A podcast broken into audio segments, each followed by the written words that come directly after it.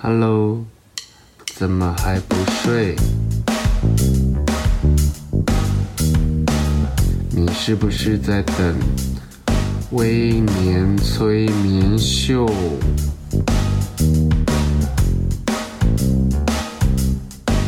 在还没有睡之前，赶快去帮我按个订阅。紧接着，我们就要开始今天的节目。Hello，大家好。我姗姗来迟，因为呢，我刚刚太想要好好讲艾蜜莉的事了，然后所以我去，我去做了一份小抄，不是小抄，是大抄。你看，我还做简报，我要跟大家好好聊聊艾蜜莉这个女的。嗨，大家好，大家好。谢谢大家，就是昨天有很认真的推荐我，到底是要看艾蜜莉在巴黎，还是要看？那个，请回答一九九七。然后后来我是真的，就是因为我回我请回答一九九七，我大概看了两集。然后我不是 H H O T 的粉，所以后来看的会有点吃力。然后艾米丽在巴黎，然后我想说，呃，毕竟我们现在也是半只脚还在时尚产业里面，应该要看一下最新的时尚剧到底都在演些什么东西。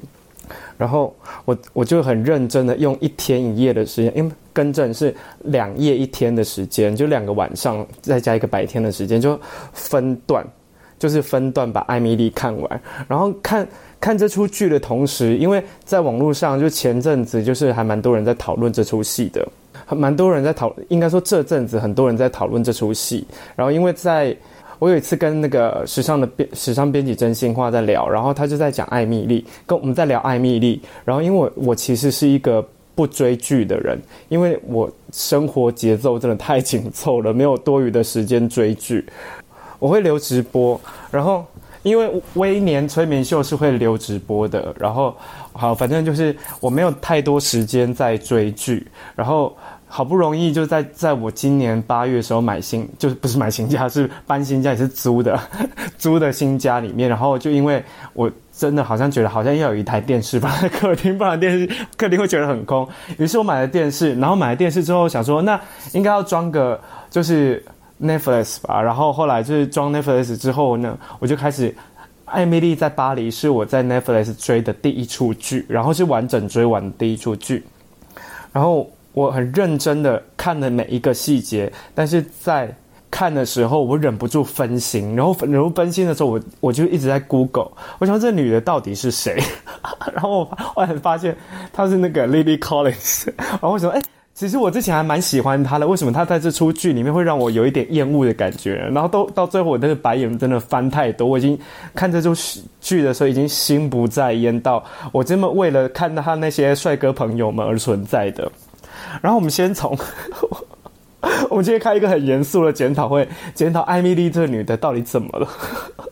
然后大家看，来看我的小抄，我还列了罄凿难，哎，罄竹难书。然后我想说，这个女的为什么凭什么可以这样子？然后我会从两个部分开始去检讨她。然后我。我那一天啊，先把那个艾蜜莉这件艾蜜丽这件事情讲完，因为大家都在讨论艾蜜丽。然后其实我这个人其实是不太跟风的，我其实也没什么力气去跟。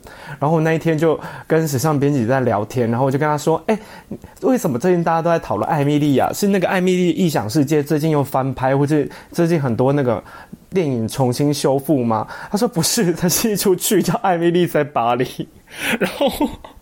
我整个糗到爆炸，我就说你看我多边缘，然后我在追剧界真的是是个出生婴儿诶，然后 他就一直笑，然后他跟我讲说，其实他也很少在追剧，想说这些 KOL 跟那些时尚编辑们，大家怎么工作忙成这样，还是有时间追剧呢？原来是因为《艾米丽在巴黎》它非常的短，它一集大概只有三十分钟，然后很适合追，然后就一集三十分钟就很适合我这种很常被打断的人。我说好，那因为这次双十连假，然后我就想好，没关系，那我就来追，因为反正我双十连假也没有排很多大事情。然后那一天我就一直看，一直看，看到大概第三集的时候，我真的受不了，然后跟我的朋友说：“哎，你们怎么有办法把这出这出戏看完呢？”然后我我要弃追吗？然后他说不会啊，他就是很轻松，你就忍耐一点，还求忍耐，我想要忍耐个屁呀！然后我想说好，没关系，反正我这几天也没事。然后就是。我想说没事，好，那我们来追一下，毕竟我们还是需要有一些话题 跟跟读者们互动。因为我应该是少数一个很少谈很少谈论时事的，就是 KOL 吧。然后 不管是哪方面，我都觉得我跟大家好像有点格格不入。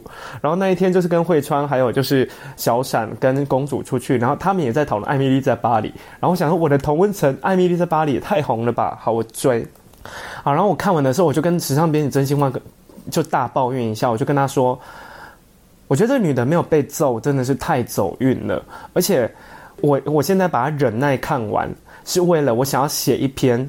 他在职场上需要被吐槽的点，毕竟你们知道，我们上一本书叫做《最后下班人先离职》，在市场上有一点点畅销，所以我在职场界好像有一点小有名气，想要有用这个点去去写，就是他其实，在职场上他有很多太多白目的行为，导致于这个女的真的很该被讨厌，不止被讨厌，还应该被被架拐子啊，然后在公司绊倒啊之类的，又不是打篮球。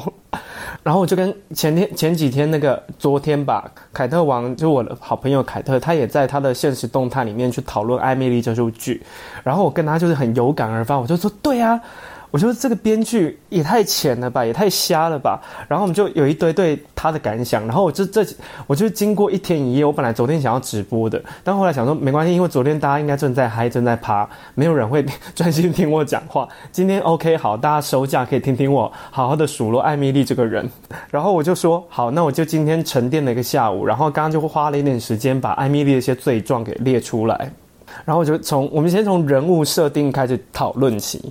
这个人物设定是一开始，艾米丽是个很积极正面的傻白甜，然后她突然间在一一集左右的时间变成豪放女，然后后来我想说，是不是因为她一开始她有设定啊，就是她一开始就说啊，其实巴黎人是很浪漫多情的，但是巴黎人浪漫多情也不到破的等级吧？我觉得艾米丽真的有点过头了，而且她不到一集的时间就可以爱上一个人呢，然后最后还嚣张到。他同一集就跟同一个人亲诶，我个人是比较保守一点啦。我觉得就是感情这件事情是需要铺陈的，即便你在巴黎，可是你也知道，因因为有很多人一出国就会变成一个样子。因为我身边就是有人活脱脱的，就是他在台湾可能很比较，也不能说内向，他比较收，可是他一到国外就是豁出去，老娘今天就是要玩到坏掉那种。然后我我后来这样想，然后就安抚自己说，好，没关系啊。艾米莉也想说，她一年在巴黎的时间，然后就应该可以好好的吃一些巴黎的特产。然后我，我对这件事情才稍稍平息，因为她后来爱上一个人，跟他发生感情跟发生关系的节奏过快，快到我想说，这个女的，你凭什么还没装装天真，然后一副好像就是哦，我很积极正面，你一开始就不可以给她这种人设啊？对啊，因为。她一开始给她这种人设的时候，大家会觉得说她是不是一出励志励志的那个爱情喜剧？可是没有啊，发现根本就是艾米丽巴黎豪放女，根本就是我轻 A 片。因为后来床戏真的过多，然后叫的也过大声，我想说呀，也太离谱了，不是女的。不过就是到巴黎也不到一两个月的时间，怎么会完成这样子？然后。就在看这出戏的时候会，会最常最常在我心里有一个 OS，就是天哪，你这女的有事吗？然后虽然我个人很不喜欢“有事吗”这一句，但是我真的找不到很适合适合，不好意思，我戴牙套会漏红，找不到很适合来诠诠释他这些夸张行为的剧，就是这夸张行为的那个流行语了，就很想问说：天哪，你有事吗？这个女的，你可以休息一下吗？你不累哦？然后他一开始花了很多时间去诠释巴黎人的浪漫多情，我觉得 OK，因为可能大家对巴黎会有一些想象。可是他把入境随俗这件事情讲得太粗俗不堪了，这是我觉得有点不喜欢的地方。因为虽然我对巴黎这这个城市没有太多的好感，然后也没有没有踏上巴黎的土地，不能去评论这个城市到底是好还是坏。但我就觉得他好像连我这个没有去过巴黎的人都觉得，耶，这巴黎会是这样子啊？然后，因为呢，这个这一出戏啊，就大部分如果你跟我差不多年纪，是我的同温层的话，它大概就是，嗯、你会先经历过欲望城市的年代，然后再经历过花边教主，然后我个人是喜欢花边教主更胜过欲望城市，因为我可能目前感受不到那种熟女的那种爱情观或什么的，毕竟你也知道我的感情是一片空白，让我擦个眼泪。然后我对于花边教主这种就是关于友情啊、爱情这种东西是会比较有感觉的，虽然因为。那个欲望城市里面，他们四个是好朋友，然后偶尔会小吵架，最后还是会和好。可是我比较喜欢那种花边教主里面，就是当场翻脸，然后老死不相往来那种很激烈的戏嘛。如果你们看过《绝交不可惜》，把良善留给对的人，你们知知知道，就是我人生充满着非常 drama 的友情跟感情。然后我就觉得哇，花边教主当时演的就是我活脱脱的是我的我的青春岁月。然后好，这个前提之下呢，我们再来回到艾米丽这个女的。虽然花边教主有很多人去睡了他朋友的男友，或者是说他们在高中时代就比较滥交，可是你会觉得，因为花边教主里面就不是善类，大家也不是一开始把自己设定成傻白甜，然后把自己设定成天生活泼，然后积极向上，然后呃。呃，很正面、阳光、开朗，喜欢打扮那种女生，不是，因为他们一开始就是我们是一群有钱人的的小孩，我们念贵族学校，我们就喜欢勾心斗角，然后我就选我就觉得 OK，这样这样的设定是合理，所以我不会，我们不会觉得花边教主里面大家乱乱睡对方的对象，或者是劈腿，会会有很气愤的感觉。可是艾米丽，艾米丽这个女的，你凭什么一开始给我装？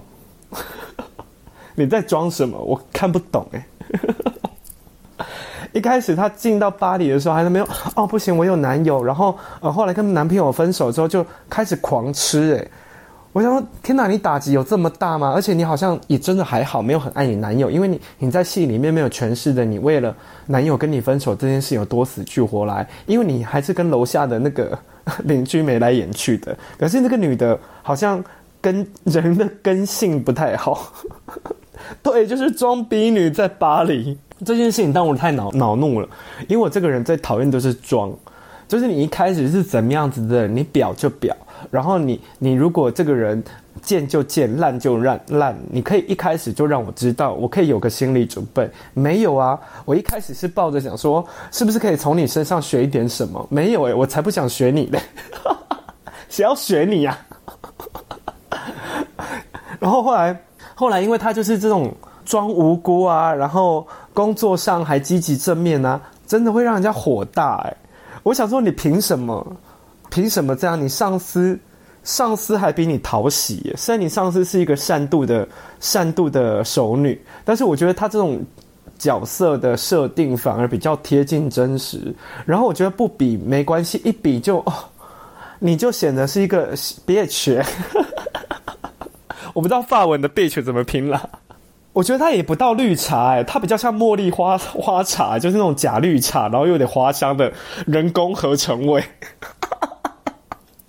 茉莉茉莉蜜茶，我光泉茉莉蜜茶那种，它不是绿茶，它不是古道，不是也不是御茶园，它是光泉茉莉蜜茶，是全部都是合成出来的味道。让我笑到痰快要飞出来。它就是个人工茶。好，我们这个人物设定好，就先批评到此为止。因为我就发现，现在我们处在一个非常厚的同温层，大家都对对这些就是有感。然后我们待会再讨论那个男人的部分，然后再讨论穿着。然后，因为大家也知道我之前在时尚杂志工作，然后也蛮常关注一些红毯跟好莱坞明星的造型。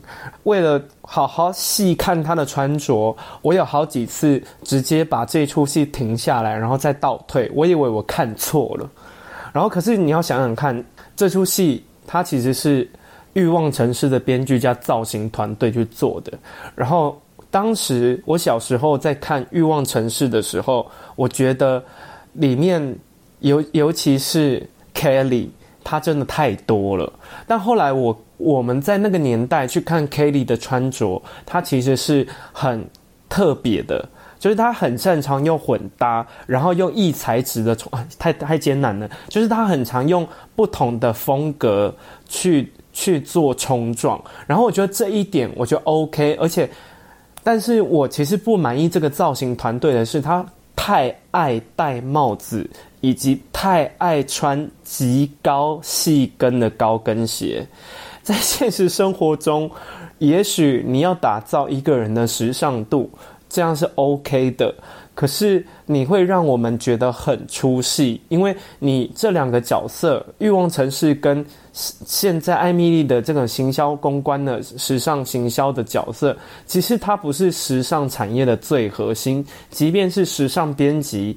或者是模特儿本身，他其其实也不会这样穿，然后他有很多过度宴会感的穿着，让我觉得压力很大。然后因为大家都知道凯莉她非常爱戴帽子，而且她喜欢戴那种有网子的那一种奇怪的小帽。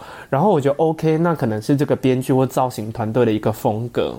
然后但是。我个人非常堵拦贝雷帽这件事，我就直接跟大家说，因为我觉得贝雷帽是一个很挑人戴，而且很挑场合戴，并不是你到了法国就要戴贝雷帽，不是巴黎女生都爱戴帽子好吗？OK，而且就跟台南人不一定都会喝全糖饮料，像我本人就是个叛徒，就是你，你虽然想要符合那个那个地方的。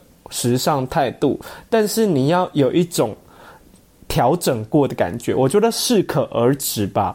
我看到大概第五集、第六集的时候，我心里很抓狂，我真的把他的那个死人帽子给我拆下来。然后到后来，真的有点真的太多了。你就让他素素的，头发散散的，随风飞，那也是一种巴黎女子的优雅，不一定要戴帽子。而且 Kangol、Dior。Chanel 就是我可以在他帽子上面看到 logo，看到的时候我真是一个会多爱。我想说，那个有没有火打火机？我要烧他的帽子。你这个女的没有在巴黎被霸凌，真的是你是不是 养小鬼？对，渔夫帽。他那个渔夫帽也是做做到一个爆炸，因为他想要学，他想要诠释助理这件事情，我觉得 OK。你诠释助理，麻烦你去看穿着 Prada 的恶魔里面安海瑟薇，他就或者是高年级实习生里面安海瑟薇，是吧？高年级安海瑟薇的那些同事们，他们把那个状态拿捏得非常好，然后他戴了一个渔夫帽，就觉得自己是。助理，可是他的穿，我记得那他好像穿了一件斜纹软呢外套吧，还是穿了一件很也是名牌，然后包了一个很诡异的高领在里面。然后我想说，这只有挖科的那种欧巴桑才会这样穿吧？我真的是身在时尚产业中的人，一只脚还在，一只脚已经出去了，我是有点看不懂啦。然后我要是那个女明星，因为她那一天不是去伺候那个很很难搞布鲁克林嘛。我反而觉得这个女明星非常的真，虽然她那时候那个自慰那个桥段，我觉得有点多了。但我就想说，那个女明星没有甩你两，没有甩你两巴掌，或是把手机丢在你脸上，她但是也是脾气很好哎。对，渔夫帽还爆气，是你戴太丑的帽子导致你很抢戏。在那个在那个当下，你应该就是简简单单，然后穿着一个什么大衣什么 O，我觉得 OK。你真的不要那么给白，真的很给白。然后对桃红色，他 他穿了一个粉桃色的斜斜温软呢外套，应该没看错，应该是香奈儿的吧。然后一个粉红色高领，他那个出来的时候，哦，对，他还有一个一个造型。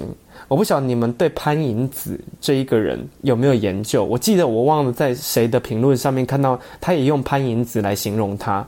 然后他有一有一天，他戴了粉红色的贝雷帽、粉红色的高领、粉红色的外套，全套粉红到公司上班，还给我做错事，还给你们装，还给我假装假装热情。然后前一天我忘记他睡了谁，还那边给我装。他那个当下真的觉得太像潘迎紫了吧，太像娃娃姐了吧？可惜真的是西西方人看不懂潘迎紫诶，而且他有几。一些装扮有轻微的菜龟感，我真的觉得这个女的这些造型团队出了什么事情？关于造型团队，我之后再就是总结的时候再跟大家讲一下，我把它放在后面。我真的最不满意的就是人物设定跟穿着，其哦，观影观影也会这样穿，Terry Terry 其他他他其实也会这样穿，然后我真的太不满意，最不满意的就是你今天穿着很奇怪，已经不是好看的范围了，然后也不适合当下的那个社会氛围，就是你不合时宜，然后我也看不出来这整出戏。最诡异的点是，你看完全看不出来巴黎的天气耶，你有发现这件事吗？它好像偶尔是夏天，偶尔又是冬天，偶尔又是春天，然后这些事情好像都在两个月之内，一两个月之内发生，然后全部有时候穿的超厚，然后有时候穿的好像很轻薄，然后感受不到那个天气天气的感觉，而且它最让我。他最让我火大的是，他去参加宴会。我觉得你穿，呃，他去看天鹅湖的表演，是天鹅湖吧？芭蕾舞表演。我觉得他一定叫 Uber 啦，他不，他不知道怎么通，他一定是叫穿成这样，只能叫 Uber 啦，不然呢？然后他一定是搭 Uber 到巷口啊，不然每次为什么出现的时候都是在门口啊，都没有他搭地铁跟公车。然后他去看天鹅湖表演那一集，我也是被他气炸。他穿了一个 OK，我觉得他下身全部都很完美。可是你穿的比女主角还像女主角。我说的天女主角可能就是天鹅湖那个女主角，不是她本人。我说你穿的比舞台上的女主角还像女主角，你有事吗？这个小姐，哦，对，我用了一次，你有事吗？而且我觉得最做作的点是，她把项链戴在头上。他以为他是埃及艳后吗？你去看一个天鹅湖，你打扮成埃及艳后，像话吗？而且你今天还要去偷偷见你客户，做这么婊的事情，你打扮得那么抢戏，而且你定位在自己是时尚边缘人，时尚边缘人是不会把项链戴在头上当埃及艳后的。你是不是小时候卡通看太多了？我真的要被这女的气死啊！我想说，怎么一个好好的戏可以演成这样子呢？你们到底在搞他是不是啊？然后讲完呢我最不满意的人物设定跟穿着之后呢，我想要大跟他好好聊。这这一篇我也会在发文，但我我爱奥黛丽·赫本，因为她金牛座，我会有这种地缘关系去喜欢这个人。然后他太多不合理，而且想要装成他是谁这件事情太过明显了。然后。我最想发文的是接下来要讲的职场篇《爱天使传说》，而且她有一些造型很像《美少女战士》里面的坏人。你知道《美少女战士》里面的坏人都很华丽，都很华丽，而且头饰跟耳环都很多，都比《美少女战士》本人还要华丽。所以我几度我觉得，哦，这个女的。很不 OK 欸，啊！但是我最最想讲的是接下来的职场篇。如果你们最近有，也不是最近，我是想用艾米丽当成一个劝世的例子，然后来告诉大家，职场上其实有一些艾米丽做的事情，你们千万不要做，因为你们这样做一定会被讨厌排挤到死。然后第一件事情是越权，他太。太积极！你这个女的，一到新公司，你他妈的，你空降，对不起，骂脏话，你空降诶、你空降到一个公司，你还跟他跟老板说，我你你跟我的合作下一定会做出一个很好的成绩。我要是你主管，我一定会说，你要不要先去吃这吃两颗镇定剂再跟我讲话？还是说你你你你嗑药？你这个女的是不是嗑药啊？你一到一个新公司，还跟你的主管、新老板说：“我希望你会喜欢我，我希望你，呃，你跟我的合作下，我们替能，你一定能替公司带来更好的成绩。”你就只不过是坐在我办公室口的一个小不拉几的助理、专员、主任。你跟我说你要跟我一起合作，你有考虑过我的感受吗？你有？你有发现我是你老板吗？而且我不只是你的主管，我是这边的大老板。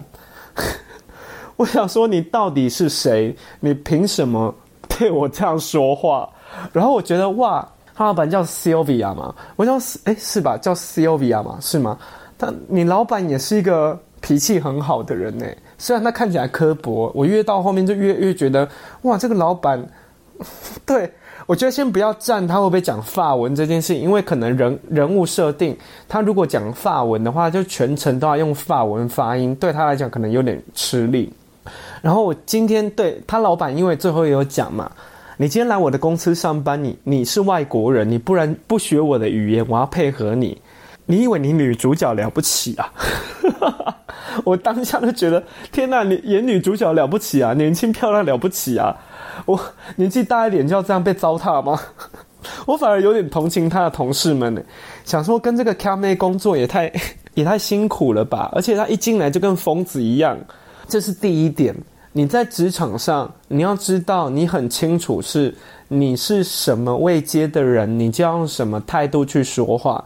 我觉得你可以有自信，你可以有理想，可以有抱负，但麻烦不要在第一个礼拜就跟每一个人说你很有自信，你很有理想，你很有抱负。如果你是这种人格特质的话，麻烦你去做直销，你去卖房子。你去做有业绩的那种，呃，每天要在中庭，然后大家一起喊口号，加油冲破一百万。我觉得你走错行业了。今天你去的是一家行销公关公司，在做时尚产业的人，他们要求的是庄重，然后仪态，然后沉着应对各种我觉得需要聪明才智的地方。你那边给我锵，我还要包容你。你到底觉得你是谁？你以为你是谁？然后你一开始到公司，请你不要越权。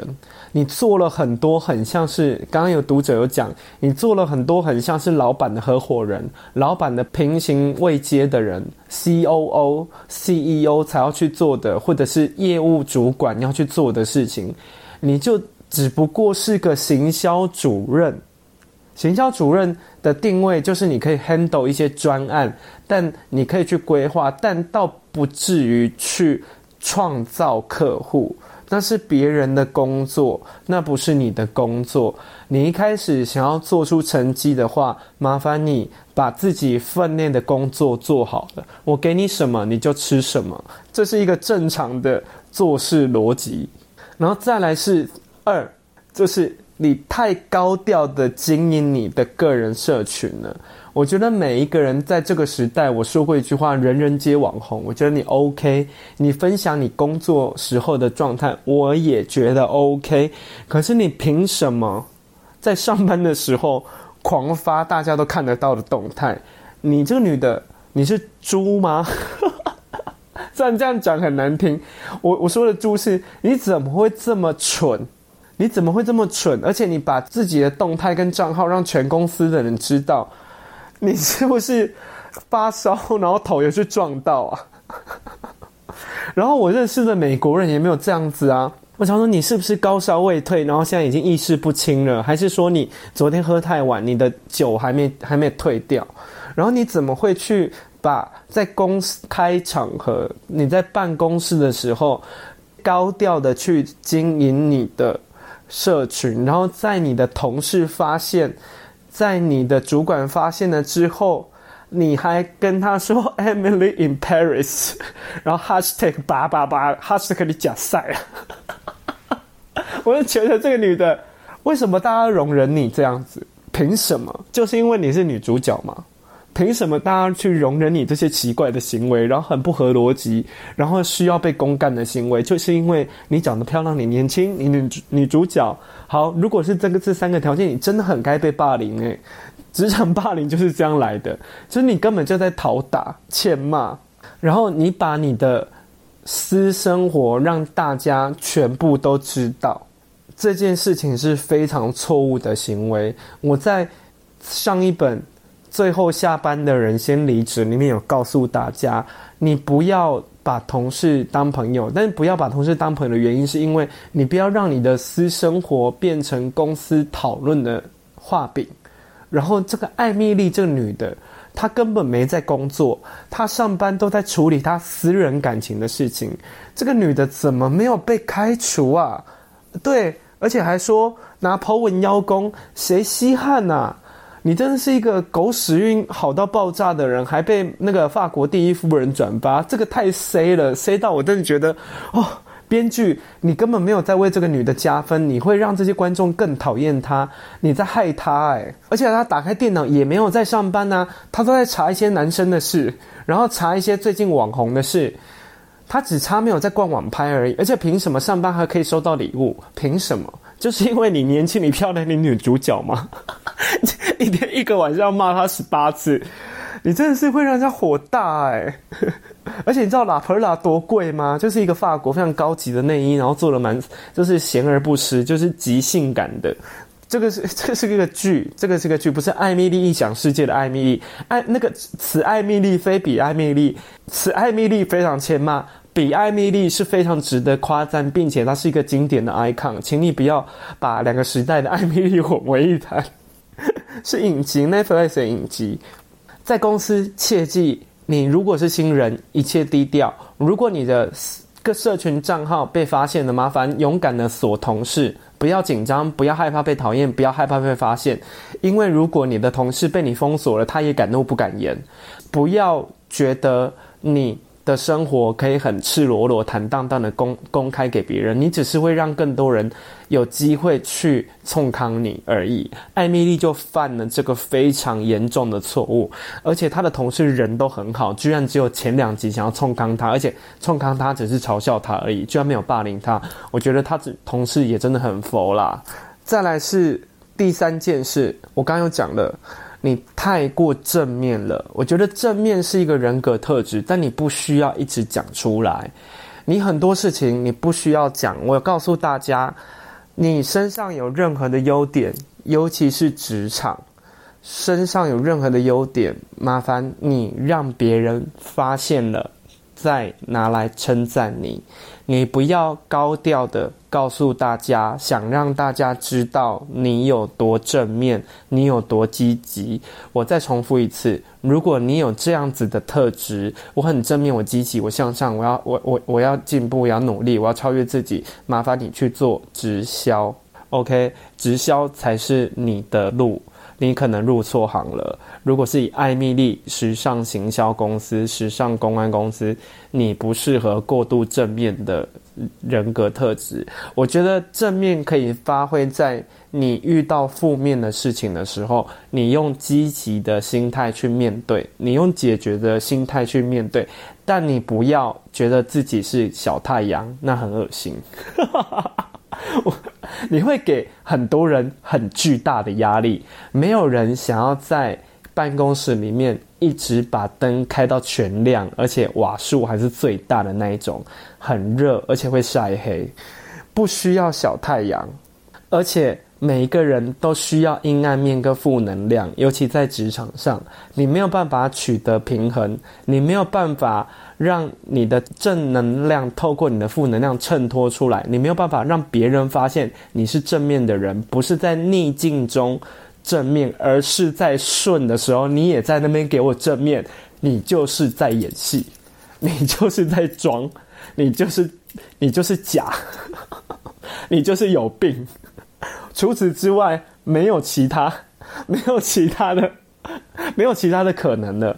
请你不要这样。然后我知道有一些人可能来自于一些顺风顺水的家庭，然后在成长过程中也没有遇到太多挫折。没关系，职场会教你，但是教你的方式都很痛。所以如果你比较天真一点，除非你是天真到完全感觉不到别人讨厌你，或者是别人想骂你，你完全听不出来，这种傻真的叫可爱。可是艾米丽这种傻。真的太装了，你不是傻，你是聪明，但是你聪明还要在那边给我直销公司，我真的觉得滚出我的办公室，请你不要再跟我讲话了。如果艾米丽是我的同事，我一定会告诉她，拜托你离开我的视线，请你不要再跟我讲话。然后我再顺便告状主管，拜托你不要把我跟艾米莉排在一起，拜托你有艾米莉的场合，有艾米莉的专案，我一律不想做。不是他走就是我走，你的正能量足以把我逼退。对，最认真工作的是 Sylvia，她才是整出戏的灵魂。甚至我觉得你可以不用再拍。艾米丽在巴黎，你可以拍一个 Sylvia 去美国，我觉得也 OK。我这个人会非常想看，因为 Sylvia 才是我们呐、啊，才是贴近真实的职场。我们就是这种有点刻薄，但是人其实真的很好，然后也一直在忍受艾米丽这种神经病同事的人呢，然后一直在疯狂的擦屁股诶。那个手表那一件事情，如果我是 Sylvia，我真的是先见到艾米丽刮他两巴掌诶。你跟我说你已经在 handle 了，你他妈的你在跟。Gabriel 约会，你在跟你的老相好约会？哎、不是老相好，你跟你的咖，你们两个在那边给我喝咖啡聊心事，哎，那个表几百万欧元，你我没有办法像你这么淡定，哎，我一定走过去先刮你两巴掌再说啊！你还没给我装没事，我真觉得哇，艾米丽，你这个人凭什么要忍受你啊？就因为你年轻，你漂亮，你是女主角。对，酒吧调情就是差一步。我要是 Sylvia，我一定会当众数落他。我说，我要是晚来十分钟，我就见不到你了。你一定是上去开房间了。幸好我，我他妈的我老娘早一点来，我知道大事不妙，真的要把我气死了欸。如果我我觉得 Sylvia 这个角色，这个剧里面非常适合配一个容嬷嬷给他。我就想看你这种人一直被容嬷嬷带进小黑屋里面折磨，诶，很欠巴诶。但可惜美式的编剧里面不会有一个就是 很喜欢处私刑的角色，这可能太哈扣了。但我希望这这出戏有一个很强烈，比 Sylvia 还强的人去狠狠的弄。艾蜜莉耶，这样我们身为观众才会喜欢艾蜜莉这个角色啊！在所谓的编剧学里面，你你一定要有一个足以衬托主角正面特质的反派角色，这出戏才会精彩呀！没有所有这出戏里面所有的反派角色都是海绵宝宝，诶，都是海绵宝宝里面那种就是。假坏人呢，也不是真的坏啊，就是只是拿走你东西，然后不去上班的那种坏啊。我想说，天哪，我不想要看这个。台湾的编剧，你可以送他，或者中国的编剧可以送他一个像容嬷嬷的角色，送给艾米艾米莉，你会让这出戏拿艾美奖。我真的不骗你，真的一定会拿艾美奖。他就是看解谜，就是缺一个虐待他的戏嘛。第四件事情是太自我了。这个女的怎么会自我感觉这么这么这么良好啊？不管她嗑了什么，都给我来一点。到底是吃了什么药会这么有自信呢？太好奇了。你一个新人，职场小 tip，你一到一个新环境，请你去适应环境，而不是环境去适应你。你要环境去习惯你，然后选择不融入公司文化。你不给我学法文，然后你不研究一下同事性格，你就那边给我耍耍女主角，你以为你是谁啊？所有人还要听你那个公司的守则？我觉得那些人在你那个公司的守则上面画一个屌，我觉得真的是一个。非常和善的行为，要是我就在你面前把它撕烂，甩在你脸上，诶，这时候容嬷嬷呢？容嬷嬷呢？容嬷嬷一定要拿那个 A4 纸一直甩你脸，甩你脸，甩你脸呢？小安，你这个女的有没有搞错啊？这又不是你家开的，你凭什么指使所有的同事都要听你的话，然后学你的美国文化？你到底以为你是谁？然后好，没关系。这时候有个读者就问说：“新人该怎么跟同事聊天又不失礼貌？”我在某一次的职场讲座中，我有教你一个新人，你到同你到新环境，切记不要高调，因为你一高调，你会很快的跟别人混熟，然后你很快的会被找到机会拉黑。你到新新环境。请你，人家问你，你再答，你不要自己开话题，因为很容易拿捏不好，然后又显得你很尴尬跟拙劣。你好像要耍一些社交技巧，可是你又好像很失败。到新环境一开始，我觉得你可以主动的，唯一一个主动的人就是坐在你旁边的人，唯一一个主动的人，不然就是你的主管、你的部门同事，会跟你有非常非常近距离的紧凑衔接的人。这个可以，但是艾米丽就一进去，大大家好，我是艾米丽，你好，我是艾米丽，我是来自美国的，巴拉巴拉巴拉巴拉，切记，你到新公司千万不要再跟新公司的同事说你旧公司怎么了。你这么喜欢旧公司，为什么你要来新公司？你就回去啊！你有本事你就回去啊！